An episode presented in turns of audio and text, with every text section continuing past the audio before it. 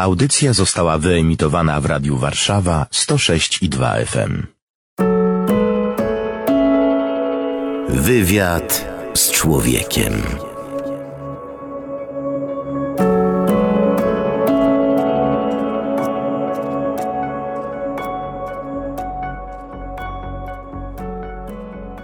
Witam Państwa serdecznie w audycji Wywiad z Człowiekiem. Człowiek jest cudem. Mam nadzieję, że Państwo mają tego świadomość. E, Jeśli nie, to być może po tej rozmowie ona się pojawi. Mam taką szczerą nadzieję. Moim gościem jest dziś pani Anna Ostaszewska. Witam Panią serdecznie. Witam serdecznie. Zgadzam się, człowiek jest cudem. Kiedy Pani wstaje rano i patrzy Pani w lustro, to kogo Pani widzi? No nie patrzę w lustro z rana. Z rana Są ważniejsze rzeczy? idę tak, najpierw, najpierw kawa, potem siadam, patrzę na mój przeszklony kredens w kuchni i usiłuję zobaczyć Boga, który jest obecny. To takie moje dzień dobry. Dlaczego kredens kuchni i Boga? No bo tak mi wzrok y, akurat leci i tak już się zaczęłam śmiać sama z siebie, że, że mi Pan Bóg w kredensie siedzi. Nie, to chodzi o to, że y, staram się zobaczyć, że On jest obecny i powiedzieć dzień dobry. A tam jest jego obraz? Nie, A, po prostu. nie, szklanki za szybą. Czyli on w sumie nie ma tego obrazu, jest gdzieś głębiej. Nie, nie ma obrazu, nie, nic nie widzę, tylko usiłuję sobie wyobrazić, znaczy uświadomić, że On jest, no tak jak tutaj jest, tak? Też jest, no siedzi na tym krześle, tak? Czyli jest pierwszą osobą, którą pani spotyka rano. E, Staram się. Mhm. Co się bierze z takiej więzi? To jest duchowość. Co się bierze z takiej więzi? Hmm. Po pierwsze, obecność, czyli że jestem w relacji z kimś, nie jestem sama. Po drugie, może mi coś powiedzieć, albo ja mogę o coś zapytać. Czasami wyjeżdża w delegację, ale, ale generalnie to jakiś dialog jest. Po trzecie, jak nie wiem, co zrobić, to szukam jakiejś jednej drogi, no bo dróg może być milion w różnych sytuacjach, a ta jedna jest najlepsza. I wtedy jest szansa na to, że, że jakieś natchnienie przyjdzie, pojawi się jako pewność i wiem, co robić. Pani Anna Ostaszewska, psychoterapeutka. Mam w ręku pani książkę Aspekty duchowe w tle psychoterapii. To nie jedyna książka. To jest dopiero druga książka. Pierwsza, pierwsza to była psychoterapia integratywna w podejściu chrześcijańskim, a to druga. Pierwsza jest o psychoterapii, a ta jest o aspektach duchowych w tle. Zaczęliśmy od relacji, a pierwsza relacja to relacja z Bogiem. Ona wyprzedza relację z samym sobą, relację z człowiekiem. Właśnie, Dobrze, właśnie o to mi chodzi, że, że nic nie wyprzedza, tylko że jest człowiek i jest Bóg. Że nie albo, albo. Jeśli y, skupimy się na samym Bogu, no to mamy teologię. Jeżeli skupimy się na samym człowieku, to y, zajmujemy się psychologią, psychoterapią itp. A y, w moim przekonaniu jest i człowiek, i Bóg. I, i dopiero wtedy jest mm, Życie. życie, jest relacja, więź. No, Kiedy pani studiowała, e, nabywała pani umiejętności psychoterapeutycznych, to Bóg się pojawiał wtedy w życiu? Czy to przyszło potem, czy może było wcześniej? no ja miałam dość specyficzną historię y, zawodową i duchową, dlatego że miałam doświadczenie Pana Boga z, na koniec studiów. I parę miesięcy później podjęłam pracę jako psychoterapeuta i mój rozwój zawodowy przebiegał w tym samym czasie, kiedy miał miejsce rozwój duchowy, jakieś moje poznawanie duchowości Boga. I w związku z tym filtrowałam informacje w obie strony. Jako psychoterapeuta filtrowałam informacje ze sfery teologicznej czy teologii życia wewnętrznego, duchowości, a z kolei z punktu widzenia wiary filtrowałam pewne prawdy psychologiczne.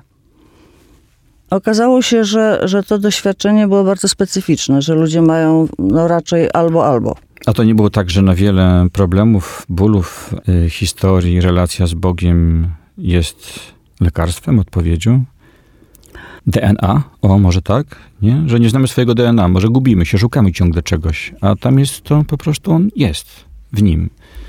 I nam się wszystko wyjaśnia, czy nie? E, Myślę, że to nie jest takie proste, bo, bo jednak e, człowiek ma, jest osobą, e, ma swoją godność i ma swoją wolność. i jest odrębnym bytem. To nie jest tak, że człowiek jest marionetką, a Pan Bóg wszystko załatwi. Nieprawda. Człowiek ma wolność i, Bóg ma swoją wolność, tak? Więc bardzo dużo zależy od człowieka. To nie jest tak, że, że Bóg mi wszystko załatwi, bo, bo, bo nie załatwi, bo tak nas stworzył wolnymi. Czyli tak, kiedy mówię, Panie Boże, rozwiąż moje problemy, ja nie rozumiem, to jeszcze nie wszystko. No są takie sytuacje, kiedy, kiedy nic nie mogę zrobić, tylko proszę Pana Boga, e, czy człowiek prosi Pana Boga, żeby rozwiązał. Jezu, Ty się tym zajmij. Ale to, co może zrobić po ludzku, to trzeba zrobić. I wtedy Pan Bóg czeka, aż ruszysz głową i z siedzeniem i się zabierzesz do roboty. No właśnie, Bóg ma swoją wolność, jak pani powiedziała, człowiek ma swoją wolność. Tak zostaliśmy stworzeni, takie jest to nasze DNA. Tu jest e, taki rysunek, gdzie są cztery koła, dużo strzałek między tymi kołami. Na górze jest Bóg, na dole jest tajemnicze P. I to jest mniej więcej wskazana konstrukcja wewnętrzna człowieka. Ciało, myśli, tak jeśli dobrze rozumiem, uczucia i wolność. I wola. Tak, ten rysunek przedstawia ta, tak zwany samochód, czyli osoba e, symbolicznie jako samochód na czterech kołach. Tam są sfery fizyczna, emocjonalna, poznawcza, e, wolitywna i behawioralna. E, I chodzi o to, żebyśmy mieli wewnętrzny kontakt między tymi sferami. Powinna decydować para rozum i wola, ale z uwzględnieniem ciała, emocji, uczuć. W terapii dążymy do integracji tej wewnętrznej konstrukcji. Rysunek przedstawia mm, samochód otoczony kołem, co oznacza osobę, jej odrębność i jej wolność. I na samochód oddziałują dwie siły. Bóg, który zna wnętrze samochodu, ale respektuje granice wolności, i czasami może działać y, przeciwnik, to jest to tajemnicze P. Czyli Bóg i przeciwnik są uwzględnieni w naszej historii życia, tak naprawdę. W torze jazdy samochodem. Tor jazdy samochodem y, myślę, że jest wypadkową naszej wolności i, i, działania Pana Boga w naszym życiu, ale też działania innych ludzi, bo oni też mają swoją wolność i tworzą nieraz piękne otoczenie, a czasami bardzo trudne, pełne cierpienia. A jak kółka się kręcą w różne strony, to co się dzieje? To samochód się rozjeżdża. Mhm. albo ściąga. No samochód uczy się jeździć, no to tak, tak jak z prawdziwym samochodem, jak się coś psuje, to trzeba naprawiać. Każde koło ma swoje znaczenie. Niesłychanie ważna jest e, ta sfera wolitywna. Chcę, decyduję. Jeżeli nie korzystamy z niej, to tu się zaczyna praca dla, dla psychoterapeuty. Jeśli źle z niej korzystamy na przykład. Mm, Albo na przykład myślę, że dla, uczucie jest spętane na przykład. Myślę, że dla psychoterapeuty wszystko się zaczyna od wypartych emocji. Emocji zbyt trudnych zazwyczaj dla dziecka, przeżywanych w izolacji bez wsparcia osób znaczących. Dlatego, że wtedy dziecko, żeby przeżyć, musi te emocje zamrozić, wyprzeć, wyciąga wnioski z trudnej sytuacji, na miarę możliwości swojego rozumu dziecka i gdzieś to zapisuje na twardym dysku. To są wnioski dobre dla przeżycia w tamtej sytuacji, ale później. Ale złe dla życia.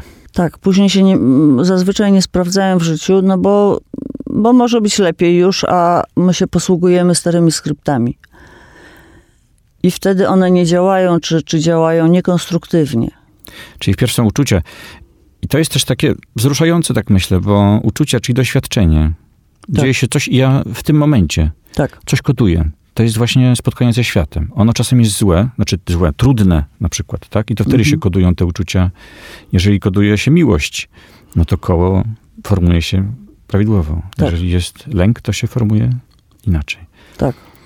A po uczuciach są myśli, czyli ja myślę coś o świecie, o sobie, że jestem coś wart albo nie wart na przykład. Tak, jeżeli mam takie doświadczenie, że nikt się ze mną nie liczy albo stosuje wobec mnie przemoc i ja mam bardzo trudne uczucia lęku, paniki, rozpaczy, samotności, złości, czasami nienawiści i te uczucia zamrażam i wyciągam wnioski z tej sytuacji, te wnioski mogą brzmieć: Ja się nie liczę, nikogo nie obchodzi, kim jestem, co ja chcę, co ja czuję, co ja robię. Takie myśli to są y, przekonania, które często w psychoterapii ujawniają się jako myśli automatyczne. Dorosła osoba, kiedy zgłębiamy te tematy, mówi: No tak, tak zawsze było. myślę coś, więc decyduję tak. Mhm. Czuję, myślę, decyduję, robię. Mhm. Na przykład mogę dostać lepszą pracę, ale czuję, że jestem słaby, więc biorę tą, jakakolwiek jest za najniższe pieniądze. Na przykład. Albo chcę wejść w relację, ale nie wchodzę, ponieważ myślę sobie, że nikt mnie nie chce. Na przykład. A co z ciałem? Ciało jest bardzo ważne, dlatego że no, część tych emocji produkuje samo ciało, na przykład hormony. Ból, napięcia, stresy, to wszystko oddziałuje na y, psychikę. Dbanie o ciało myślę, że jest y, najważniejsze w aspekcie radzenia sobie ze stresem. Chodzi o to, żeby stres był normalną reakcją organizmu na trudną sytuację, ale żeby nie, nie trwał cały czas, bo wtedy staje się destrukcyjny. Normalny system ciała jest taki, że mobilizacja, rozluźnienie, mobilizacja, rozluźnienie. Jeżeli jest cały czas mobilizacja, to raczej ciało tego nie lubi.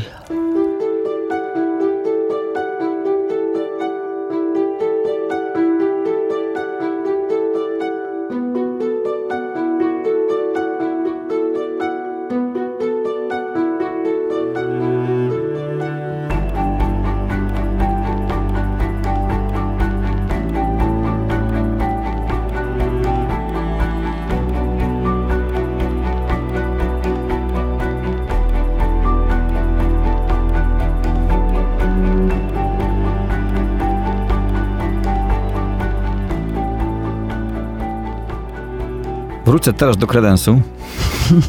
Mamy ten model człowieka.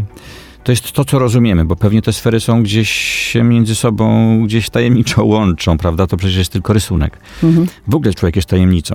Ale Tak. a co wspólnego z tym samochodem ma kredens? No samochód jest moim zdaniem zawsze w jakiejś relacji y, ze sobą Boga. Znaczy, jeżeli on jest, tak, to jest to założenie teoretyczne. Ja tego doświadczyłam, ale to wszystko się dzieje jakoś y, no, w relacji z nim, nawet jeżeli go nie widzę, prawda? Jak się człowiek spotyka z tym Bogiem? Może jak pani się spotyka? Przepraszam, do tego kredensu wracam. No każdy ma swoje doświadczenie, ja mam jakieś swoje. Ale tak, każdy ma swoje doświadczenie. A no właśnie, każdy ma ważne. swoje. Tak. Mhm, każdy ma swoje. Tu nie ma modelu, czy jest jakiś model? Mm, modele są trochę podobne, a trochę różne. Tak jak w, z miłością Hmm. do drugiej osoby. No niby to jest podobne, niby wiadomo, co to jest miłość, ale każda jest y, inna. Y, Myślę, że tutaj tak samo każda relacja z Bogiem jest inna. Kolejność wydarzeń, doświadczeń jest inna. No tak ma być, to jest normalnie. A pani? Relacja. Przepraszam, że o to pytam. Pani doświadczenie relacji e, z Bogiem w trakcie tych, może właśnie w trakcie tych studiów? Jakie ono było? W trakcie studiów to ja poszukiwałam sensu życia. Mm, Znaczy, deklarowałam się jako osoba wierząca. Na zasadzie chcę wierzyć, wierzę w podstawowe prawdy wiary, to wierzę. Ale ani nie miałam wiedzy, ani nie miałam doświadczenia wtedy żadnego. Robiłam eksperyment, y, przestałam chodzić do kościoła i korzystać z sakramentów. Wszystko mi się zaczęło walić, więc stwierdziłam, że to, że jednak trzeba pójść do spowiedzi, ale nie wiedziałam dlaczego. No widziałam y, znaki, widziałam co mi się opłaca, co mi się nie opłaca. Natomiast y, doświadczenie Pana Boga było na koniec studiów i polegało na tym, y, jakby mnie, jakby ktoś wziął psiaka za kark i wstawił na chwilę do nieba, poza czas i przestrzeń. I to było doświadczenie ogromnej miłości. Y, Można powiedzieć, że widziałam Boga. No, no nie widziałam Boga, tylko y, wie, wiedziałam, że, że On jest i że właśnie rozmawiamy. Myśl była już rozmową. Czyli to, co ja pomyślałam, to miałam świadomość, że to już jest rozmowa. Pamiętam, że wtedy y, straciłam przekonanie, że z takim pewnym chłopakiem będziemy razem. I się czułam tak, jakby odcięcie tej miłości ludzkiej spowodowało, że tak jakby wektor w bok, miałam dwa wektory. Jeden wektor do góry, gdzieś szukanie Pana Boga, drugi wektor w bok do tego chłopaka, którego całe życie pamiętam. I jak został odcięty ten wektor w bok, to jak gdyby wektor w górę mógł wyskoczyć. To może głupio brzmi, ale, ale to tak mniej więcej wyszło. I wtedy powiedziałam do Pana Boga, czyli pomyślałam, dziękuję Ci, że zabrałeś mi tę miłość. Dlatego że dzięki temu byłam tak kosmicznie szczęśliwa, że to jest nie do wyobrażenia e, na Ziemi. Wie pan, e, potem przez e, jakieś pół roku no, trochę fruwałam nad ziemią. Emanowało ze mnie to szczęście, to, to ludzie mówili. I kolega na studiach powiedział: Wiesz, mi się wydaje, że y, prawdziwe szczęście, największe szczęście daje tylko Bóg, ale ja chcę się jeszcze pobawić trochę ziemskim szczęściem. No, to jest kwestia kolejności doświadczeń. Normalne ludzkie doświadczenie to jest, chyba zaczyna się od miłości ludzkiej, od poszukiwania ludzkiej miłości. Tak jest zazwyczaj. U mnie było nietypowo. Tutaj w ogóle jest e, spory fragment, bardzo ciekawy i ważny, dotyczący doświadczeń e, głęboko duchowych, spotkania z Bogiem. Czym one się różnią na przykład od, od doświadczeń psychologicznych, czy też być może w jakiś sposób skonstruowanych przez nas samych, przez naszą psychikę. Ale mówi pani, że jakoś pani znała rzeczywistość Kościoła, no wszyscy jakoś ją znamy, prawda? Można mówić przykazania. No, jakie są przykazania? No pewnie często przychodzi do głowy nie zabijaj, a potem parę innych. Dużo później być może przykazanie miłości. To jest taki piękny cytat akurat z kardynała Józefa Ratzingera, że moralność nie jest ani u początku, ani u końca chrześcijaństwa. U początku i u kresu jest spotkanie. Dokładnie tak. I e, trochę mi szkoda, że nie umieściłam w książce takiego rysunku rzeka. Kiedyś mnie zapytał, jaka jest e, relacja pomiędzy przykazaniami a miłością. Narysowałam wtedy rysunek rzeka, który myślę, że jest w moim doświadczeniu ważnym rysunkiem. E, rzeka ma swoje brzegi. Brzegi to prawo, normy, przykazania, a rzeka to e, woda żywa, to miłość. Celem rzeki jest dopłynięcie do oceanu, zjednoczenie z, z oceanem miłości. Brzegi e, są konieczne, bo jeżeli ich nie będzie, no to rzeka wyleje i stworzy bagno i do niczego nie dopłynie. Natomiast betonowanie brzegów samo w sobie nie powoduje życia rzeki. Możemy betonować te brzegi i betonować, a w środku jest pusto. No, no celem jest rzeka, a nie betony. Pamięta pani swojego pierwszego, nie wiem jak to się nazywa, pacjenta? Człowieka, z którym pani się spotkała, żeby z nim pracować? E, pamiętam, bo to była osoba, którą poznałem jeszcze na studiach w ramach programu dla pacjentów poradni zdrowia psychicznego byliśmy przygotowywani przez y, dłuższy czas do tej roli. Chodziło o to, żeby studenci zostali takimi kolegami czy przyjaciółmi dla bardzo samotnych pacjentów poradni zdrowia psychicznego. No i te osoby losowaliśmy. Ja wylosowałam najtrudniejszą osobę z y, całej poradni. Osobę, która miała schizofrenię od 14 roku życia, która Mm, żyła z renty, nic nie robiła, tylko raz w tygodniu przyjeżdżała na zebranie społeczności do tej poradni zdrowia psychicznego. Na tych zebraniach biła psychiatrów. Nie myła się, chodziła w czapce, bo miała brudne włosy. No i ja ją wylosowałam. E, nie uważałam siebie za lekarza ani za pacjenta. Chodziłyśmy na, e, do baru mlecznego na naleśniki po, po 7,20, bo to było w, w zakresie możliwości moich i jej. I rozmawialiśmy. Zaprzyjaźniliśmy się tak, że przyjaźniliśmy się do jej śmierci. Umarła w końcu na raka, wiele lat później. No, to była osoba, którą pamiętam. Właśnie z tej książki aspekty duchowe w tle psychoterapii przebija pewien zachwyt nad człowiekiem. Jak pani powiedziała teraz, to w oczach zobaczyłem to, to samo, co tu jest na kartkach. Zachwyca się pani człowiekiem? Co w nim jest? zachwycam się, bo każdy jest tajemnicą, pomimo całej wiedzy, jaką mamy o człowieku, którą mamy już w tej chwili bardzo dużą. Ale to dążenie do dobra chyba jest takie niesamowite w ludziach. Różnią się tym, jak rozumieją dobro, jak, jak do niego dochodzą, ale to dążenie jest piękne, porywające. Może pani jakoś policzyć osoby, z którymi pani pracowała w życiu? Nie. Ale to w setki czy w tysiące będzie? Nie wiem, pracuję 40 lat. Trochę, było, trochę miałam przerwy, bo pracowałam w paru ministerstwach, więc nie, nie zawsze e, pracowałam z pacjentami, ale w, też e, dzięki tej pracy w ministerstwach zobaczyłam, jak żyją normalnie ludzie, a nie, a nie my, psychoterapeuci w enklawie bezpiecznego gabinetu z dwoma fotelami. Bezpiecznego. E, No nie zawsze bezpiecznego.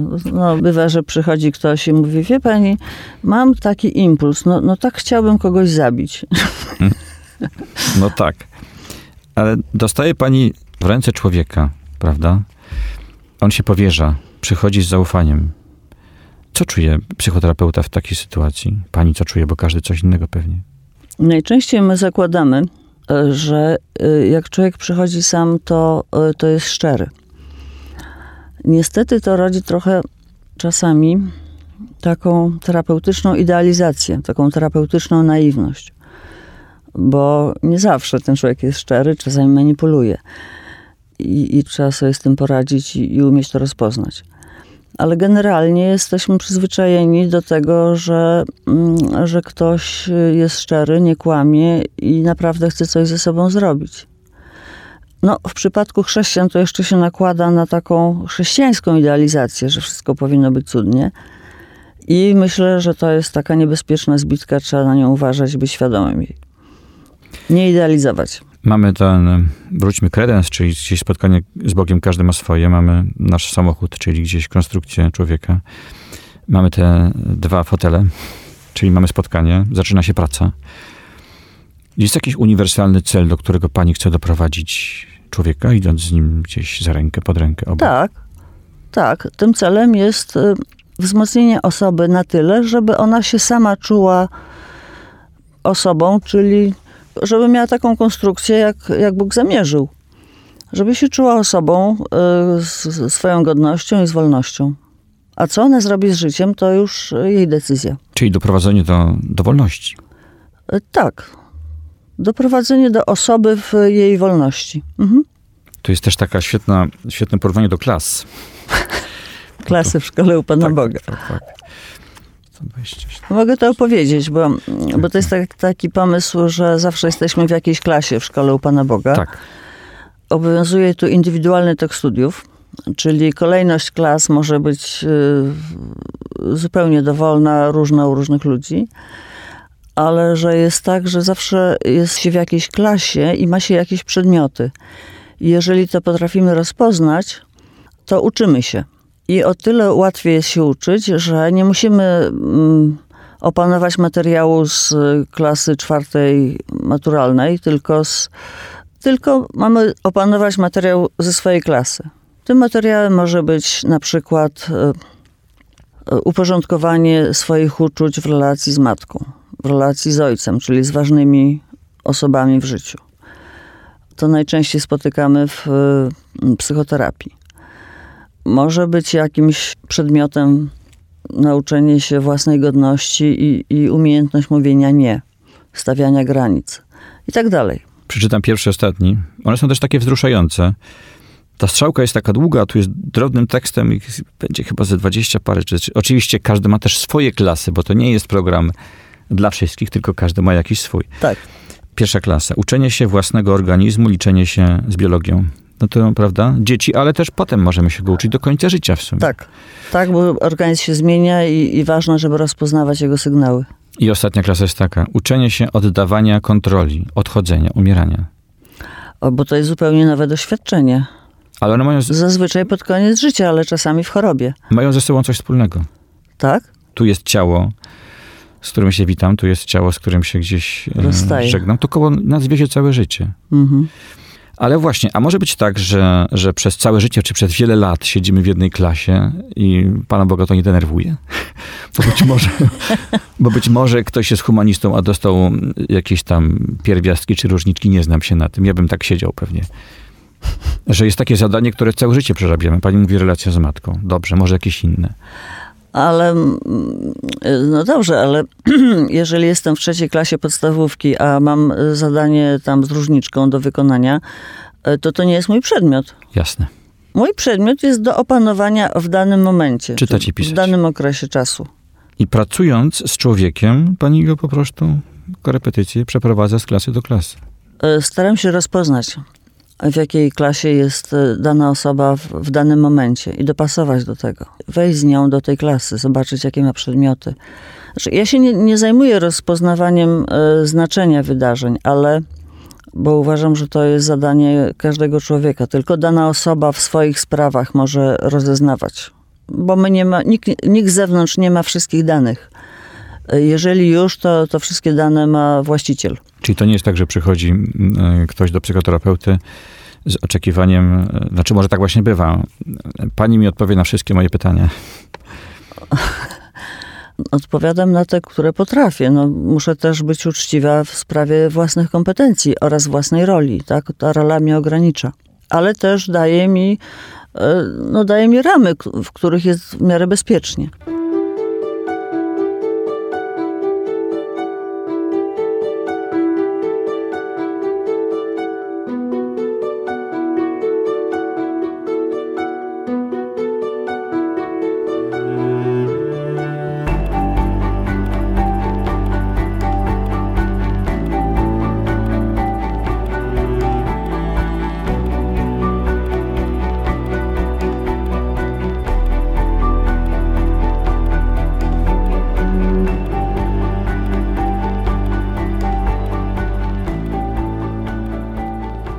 Mamy te dwa fotele, jest ta strzałka, jakaś podróż.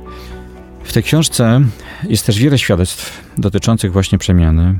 Czasem ludzie zgłaszają się, myśląc też o aspekcie demonicznym, który raz się sprawdza, raz jest po prostu tylko udręczeniem wewnętrznym. Jak to odróżnić?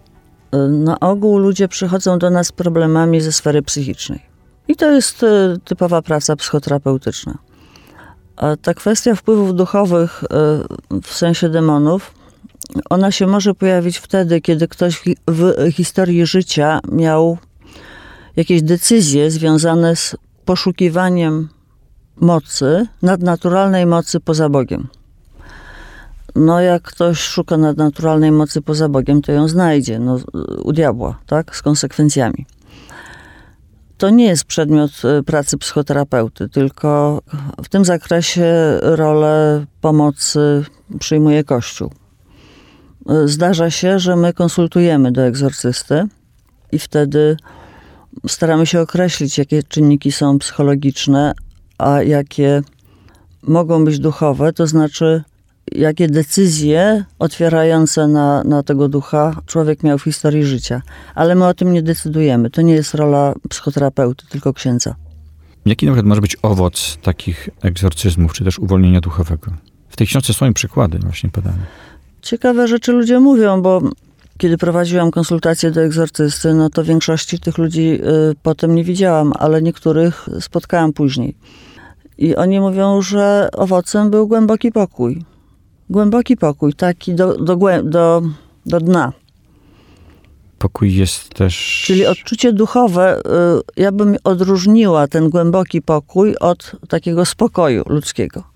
Bo jest spokój jako nasze ludzkie doświadczenie emocjonalne i jest taki głęboki pokój, który wydaje mi się odczuciem duchowym, już takim innej jakości. Czyli te koła być może wtedy się jakoś nastawiają, synchronizują, nieład znika, coś się porządkuje w człowieku? Wydaje mi się, że. Czy też brama się zamyka, przez którą wchodzi ktoś, kto bez przerwy je przestawia? Um, zaraz, może powiem o takiej y, koncepcji wielowarstwowości uczuć i odczuć. Zastanowiło mnie zdanie u Karola Wojtyły w Osoba i Czyn, które brzmi mniej więcej tak, że człowiek jest istotą nie tylko rozumną, ale też uczuciową i że ma wiele różnych rodzajów czuć, jak to on pisze. I że te odczucia głębsze należą do sfery duchowej człowieka. Zastanawiałam się, jakie to są głębsze. E, przyglądałam się swoim odczuciom i odczuciom innych ludzi. I myślę, że widziałam to, doświadczyłam u wielu osób, e, też tak zwanych ateistów, e, że oni odróżniają uczucia, emocje, takie płytsze, emocja jako płytsza, krótkotrwała reakcja na coś, na jakąś sytuację, uczucia ludzkie, które są związane z decyzją, e, są głębsze, trwalsze. I odczucia duchowe, które oni nazywają, znaczy wy, wyczuwają w niektórych momentach życia. Na przykład nie wiedziałam, co mam y, zrobić, tak mówi pewna kobieta. Y, zastanawiałam się i w pewnym momencie poczułam bardzo głęboko, że to jest to, że muszę zrobić tak i tak. I zrobiłam, i miałam takie doświadczenie mówię, dwa razy w życiu. I to były e, moje najlepsze decyzje w życiu. Mówi to osoba, która jest ateistką.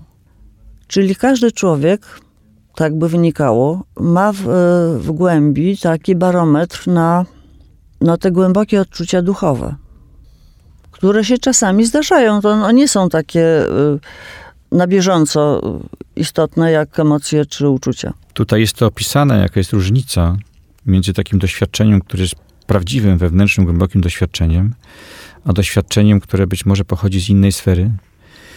Ta prawdziwość mm, wyraża się w tym, że jest realna zmiana, zmiana jest trwała, następuje zmiana hierarchii wartości, widoczna jest bezinteresowna miłość, osoba wypełnia obowiązki stanu. E, tak dokładnie i to, co pan przeczytał, to wynika z doświadczenia, ale to też wynika z badań profesora Millera, który wykonał taką zabawną pracę, oryginalny pomysł. Opisał doświadczenie mistyczne, czyjeś tam, umieścił w gazecie.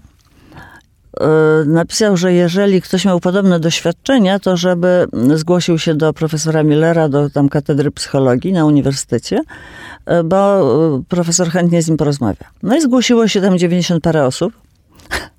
Okazało się, że większość z nich, jakieś dwie trzecie, została zaklasyfikowana jako osoby, które miały doświadczenia mistyczne, a reszta jako osoby, które miały taki mocny, głęboki wgląd.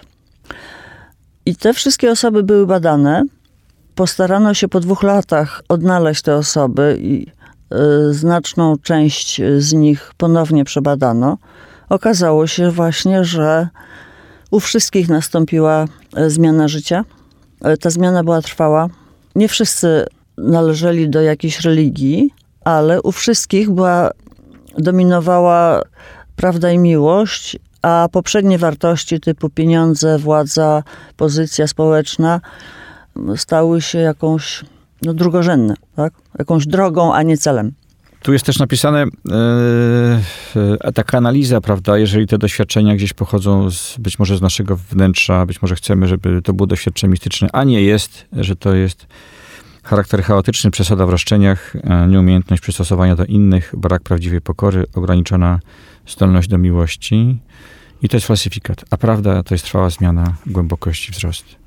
Pani mówiła o rzece, o płynięciu rzeką do, do morza, do oceanu, a jest taki ciekawy rysunek, który przedstawia rozwój duchowy, a przeżycia psychiczne. To no, ten rysunek, tak, ten rysunek to obrazuje ważne rozwidlenie w ramach rozwoju duchowego.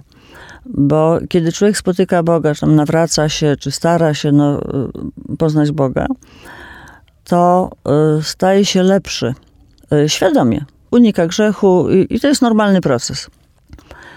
Ale jest lepszy i wie o tym. Czyli cały czas ego jest zadowolone z siebie, nie? I po jakimś czasie takiej drogi. Przychodzi noc. Przychodzi noc, czyli oczyszczenia z, z własnych wizji, yy, z, tej, no to z tej pychy, tak, że e, z tego samozadowolenia. Co nie jest za przyjemne dla ego, oczywiście. W związku z tym można zawrócić z drogi i, i powrócić do tego stanu, gdzie ja wszystko kontroluję i jestem ten dobry. I Bóg nie może, w cudzysłów, wymagać ode mnie czegoś, czego ja nie rozumiem. Czyli kontroluję. Chcę, chcę trzymać I, nad tym kontrolę, tak? Tak, i ja wracam Mapa jest kontrolę. moja. Mhm. Ale jeżeli przechodzimy przez oczyszczenia i wychodzimy z nich, to y, skutek jest taki, że człowiek odkrywa, że wcale nie jest mu tak łatwo się modlić, że jest w stanie popełnić różne grzechy, może i wszystkie, że jak Bóg nie da łaski, to, to będzie kiepsko, w związku z tym człowiek prosi Boga o łaskę, no jak jest pokorny, to ją otrzymuje, ale oddaje wtedy chwałę Bogu, a nie sobie. Taki proces można zaobserwować u, w życiu apostołów. Oni poszli za Jezusem, ale po drodze się e, zastanawiali, kto będzie wyżej w niebie, nie? a e, potem co? Jeden zdradził, wszyscy uciekli i dopiero jak w pokorze modlili się pokorze i w strachu, tak? Modlili się w wieczorniku i stąpił na nich Duch Święty. Dopiero wtedy byli w stanie wyjść i głosić chwałę już Bo Boga, a nie siebie. To, to, I to jest wyjście z nocy i to jest ta przemiana, która zdaje się, że powinna być cechą każdego chrześcijanina, no ale to nie jest takie proste. Czyli oddajesz, oddajesz mapę i jedziesz już tak, jak Bóg pokazuje i jesteś w stanie go słuchać. I pozwalasz się prowadzić, tak. A tu jest jeszcze druga noc, to trochę piętro wyżej. Inna klasa. No to tam już chyba, nie wiem, mówią, że się traci e, resztki dobrego mniemania o sobie. Czyli oczyszczenie idzie dalej. Tak, ta rzeka jest coraz szersza, coraz bardziej rywąca, kiedy jest bliżej tego oceanu. Mhm. Na czym polega ta druga noc? Nie wiem, ale kojarzy mi się z tym zdaniem mm, świętej Teresy od Dziesiątka Jezus, e, że wszystko jest łaską. E, że w tej drugiej nocy to już się odkrywa, że naprawdę ja to nic, ja to zero. A to też święta Teresa Zawila mówiła. Ja to zero, ale jak się doda jedynkę, to, e, to tam wychodzi jakiś tysiąc czy coś. Ja to trzy zera. Jest taka historia z życia świętego brata Alberta. Jestem jego wielkim fanem. Mhm. Jest moim dziennikarskim patronem. Mhm. Brat Albert, który e, jakby zobaczył marność e, świata i poszedł do jezuitów. Mhm. I kiedy tylko poszedł do jezuitów, to po dwóch miesiącach e, skończył w domu dla obłąkanych. Mhm. Coś w nim pękło. Miał jakiś plan. Kompletnie on się nie sprawdził. Ale słyszałam taką historię o bracie Albercie. Nie wiem skąd to było wzięte, ale któryś ksiądz opowiadał o tym, w jaki sposób on wyszedł z tego stanu, w który wpadł. E, mianowicie zamieszkał u brata swojego. E, nie chciał z nikim rozmawiać, nie chodził do kościoła, nie chodził do spowiedzi i tak dalej. I brat, żeby, no, szukając jakichś sposobów na, na, na pomoc, e, sprowadził księdza i przy uchylonych drzwiach w drugim pokoju rozmawiał z tym księdzem o Bogu. I w pewnym momencie ponoć ksiądz mówi, Bóg jest dobry. I brat Albert wylatuje ze swojego pokoju, trzaska drzwiami, wsiada na konia i idzie do kościoła. Czyli może stracił obraz Boga, który miał, powstała ta noc, a potem odzyskał Boga, jakim jest, prawdziwszego. Tak, tak, na to, na to wygląda. A może, może sam sobie postawił zbyt wysokie wymagania i tym się załamał. Bo to też jest możliwe, że się załamujemy, jeżeli my sobie stawiamy wymagania, których nikt nam nie stawia i Bóg nam też, hmm. też ich nie stawia. On chciał rzucić palenie, mu to nie wyszło.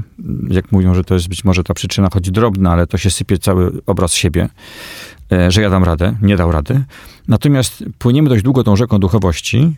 Wróćmy jeszcze na chwilę do tego samochodu jak mają się do siebie te dwie rzeczywistości. Jak ta duchowość, bo pani widzi tych ludzi, pani ich ma w rękach w jakimś sensie, prawda? Jak ta duchowość, no bo przecież nie wszyscy są wierzący, ale każdy ma duchowość. Jak ona się sprawdza w wewnętrznym przechodzeniu z klasy do klasy?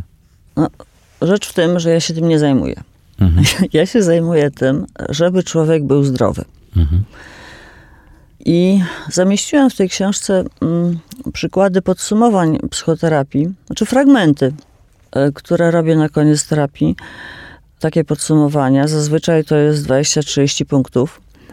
I one prawie wszystkie dotyczą tego, że odkryłam siebie, swoją wartość, że to, co ja czuję, myślę, chcę, robię, że to się liczy, że mam prawo być sobą, e, że odkryłem swoje przeniesienia w relacji z ojcem i teraz już jestem wolny od nich i tak dalej.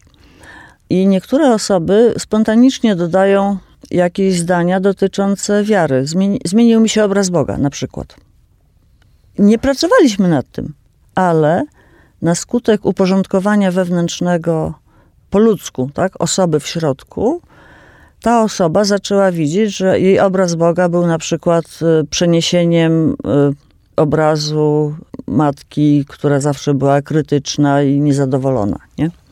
I że się go bałem, a teraz odkrywam, że, że on taki nie jest że to moja mama taka była, ale on taki nie jest. Czyli ład wewnętrzny, integracja wewnętrzna wspiera drogę duchową też. Tak. Dużo w tej książce jest też na temat tego, że duchowość jest niesłychanie istotna w życiu. To jest jasne, ale też i na tym właśnie fotelu, jednym z dwóch, że psychoterapeuta dobrze, jeśli rozumie tego, z kim rozmawia, że nie należy traktować życia religijnego jako patologii psychologicznej, to już jest y, udowodnione naukowo. To jest akurat ważny punkt, bo jeszcze w XX wieku były takie poglądy, czy nawet badania, powodujące, że wiele osób y, mówiło, że mm, religijność jest, powoduje nerwicę i, jest problemem, powoduje zaburzenia psychiczne. W tej chwili już jest jasne, że tak nie jest, że jeżeli zwłaszcza duchowość, czyli osobowa relacja z Bogiem, pomaga w odczuciu szczęścia i pomaga w zdrowiu psychicznym. Takie są obecnie wyniki badań. No, psychologia zmieniła zdanie, to jest bardzo ważne. Być może te zaburzenia wyrażają się czasem w jakichś aspektach życia religijnego i może stąd ta pomyłka. Chodzi o to, co jest jajko, a co jest kura. Mm. Bo myślę, że y, tak zwana nerwica eklezjogenna, czyli jakieś zaburzenia wywołane przez wspólnotę, religijność czy księży, myślę, że zdarzają się, owszem, ale nie aż tak często. No, że najczęściej jest tak, że zaburzenia psychiczne wy, wyniesione z domu, ze swoich doświadczeń, z historii życia, wnosimy we wspólnotę religijną, dodajemy do tego ten chrześcijański sos i te zaburzenia psychiczne powodują no, mieszanie w chrześcijańskim sosie, tak? a, a nie odwrotnie. sferę religijną, tak. Mhm. Że psychika y, zniekształca y, pojmowanie duchowości i religijności, a nie odwrotnie. Tutaj na końcu jest e, z panią krótki wywiad. Ja przeczytam samego początek, a dosłownie jedno zdanie. Autorka wywiadu pisze tak. Aniu, jesteś znana jako wybitna psychoterapeutka, superwizorka, współzałożycielka i wieloletni prezes Stowarzyszenia Psychologów Chrześcijańskich, autorka książek, artykułów oraz nowatorskiego przedstawienia koncepcji osoby ludzkiej. Współpracujesz z terapeutami na całym świecie, tworząc wspólne projekty. Jesteś mistrzynią i nauczycielką dla wielu początkujących psychoterapeutów. Która z tych ról jest dla ciebie najważniejsza? Anna Ostaszewska mówi, żadna. Najważniejsze jest bycie człowiekiem. Zdecydowanie tak. Co to znaczy być człowiekiem? Dla mnie to oznacza być w prawdzie przed Bogiem. To znaczy nie kłamać samemu, yy, samemu sobie. Widzieć swoje klasy, widzieć te fazy rozwoju, które w danym okresie przechodzę. Nie udawać. Nie udawać, nie manipulować. Nie używać tych mechanizmów obronnych yy, takich no, do, do przetrwania, tylko starać się przetrwać w prawdzie. Oczywiście mechanizmy obronne są potrzebne Poczucie humoru uważam, że jest wspaniałym mechanizmem obronnym. Uwielbiam humor, dowcip. Czytam memy o terapeutach. Na koniec wróćmy do kredensu. Przepłynęliśmy jakoś w tej rozmowie krótkiej tą rzeką. Od tego strumienia poznawania własnego ciała po, tuż po ocean, gdzieś też ta myśl była, prawda, rozstawanie się z tym życiem. Ocean jest wieczny, jeśli do niego wpływamy, to my też. To piękne. Czasem sobie pani wyobraża ten ocean? E, tak, staram się sobie wyobrażać, chociaż boję się wyobrażeń. W związku z tym staram się, e, czasami sobie przypominam tamto doświadczenie, które, które dla mnie było faktem. E, I to na pewno nie była wyobraźnia bo boję się wyobrażeń. Fałszu się boję oczywiście tego, co, co mój mózg jest w stanie stworzyć. No i konfrontuję tamto doświadczenie z nauką Kościoła, z mm, takimi autorytetami jak chociażby kardynał Ratzinger. I też, y, też teraz Franciszek jakoś, papież Franciszek często podkreśla, że jesteśmy, jesteśmy grzesznikami uratowanymi przez Boga, tak? Czyli, że chodzi o przyjęcie tego ratunku, a nie o bycie doskonałym, nie o polerowanie własnej doskonałości, tylko o przyjęcie miłości. A jak on szumi ten ocean? Jak on szumi? Mhm. Generalnie spokojnie, tylko że bywają burze. Moim gościem była dziś pani Anna Ostaszewska, człowiek. Dziękuję bardzo. Dziękuję bardzo. Od siedmiu lat na antenie Radia Warszawa poszukuję odpowiedzi na pytanie, czym jest człowieczeństwo. Rozmawiam ze zwykłymi ludźmi, z bohaterami codzienności. Szukamy światła, nadziei i piękna. Wywiad z człowiekiem to niekończąca się droga, liczona w kilometrach w godzinach nagrań i montażu. Jeśli chcesz pomóc mi przemierzać tą drogę, zostań patronem audycji w serwisie patronite.pl. Bardzo dziękuję tym, którzy już tworzą społeczność wywiadu z człowiekiem. To dla mnie bardzo, bardzo ważne. Szczegóły na radiowarszawa.com.pl, audycje, zakładka Wywiad z Człowiekiem oraz w serwisie patronite.pl, hasło Wywiad z Człowiekiem. Radio Warszawa nagrywa i udostępnia nieodpłatnie audycje takie jak ta. Dzięki wsparciu finansowemu słuchaczy i przyjaciół. Wejdź na www.radiowarszawa.com.pl i wpłać darowiznę. Wzmocnij nasze dobre fale. Dziękujemy.